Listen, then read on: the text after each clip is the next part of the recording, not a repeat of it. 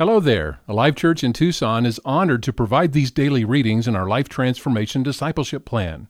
Find out more at alivechurch.com/transformation. We focus our daily reading on peace.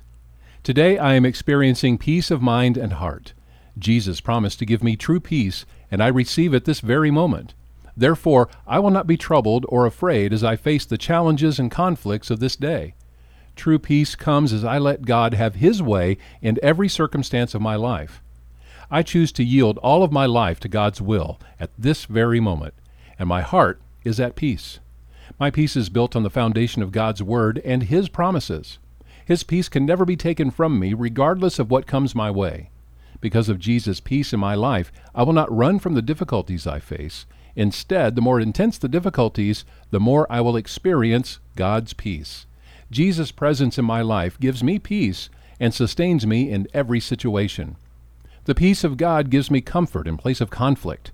When my faith is assaulted with the temptation to sin, when I am confronted with fear and uncertainty, and when doubt tries to attack my faith, the peace of God will control these destructive forces and give me comfort and strength.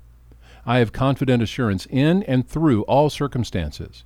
No need to fear memories from my past, the present conditions of today, or the potential problems of tomorrow, because the peace of Christ is in me.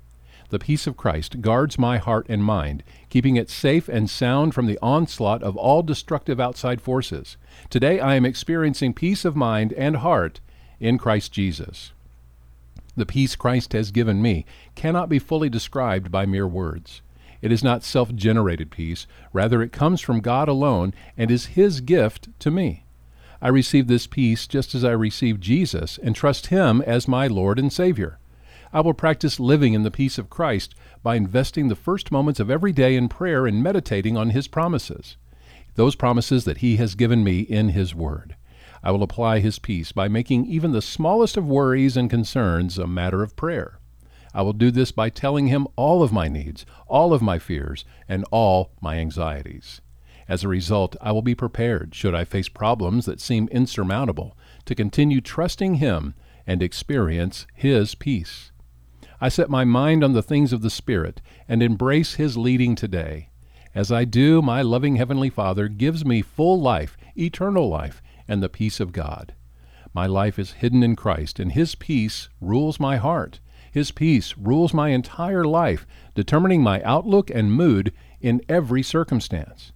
As His peace rules my life, it will referee and restrain the passions and influences of my old nature that might threaten my spiritual journey with Jesus. Peace will continue to rule my heart and mind through all friction and strife that may come my way, and I will remain strong and faithful. When I'm called upon to make a courageous moral decision, His peace will remain as I do what is right and align my life with the truth of God's Word. Today I am experiencing peace of mind and heart. Our study is Peace this week, day 2. Jesus has overcome the world. John 16:33, a very encouraging verse. Jesus says, "I have told you all this so that you may have peace in me." Here on earth you will have trials and sorrows, but take heart, because I have overcome the world. Isaiah 26:3 in the Old Testament, you will keep in perfect peace all who trust in you, all whose thoughts are fixed on you. Our memory verse, Jesus speaking to his disciples in John 14:27. Therefore he's speaking to us. I am leaving you with a gift, peace of mind and heart. And the peace I give is a gift the world cannot give so don't be troubled or afraid. Every day, we encourage you to ask yourself some questions about that day's reading. One of those questions is What action will you take to apply this truth? Be specific. Providing these daily readings is a ministry of Alive Church in Tucson. Find out more at alivechurch.com.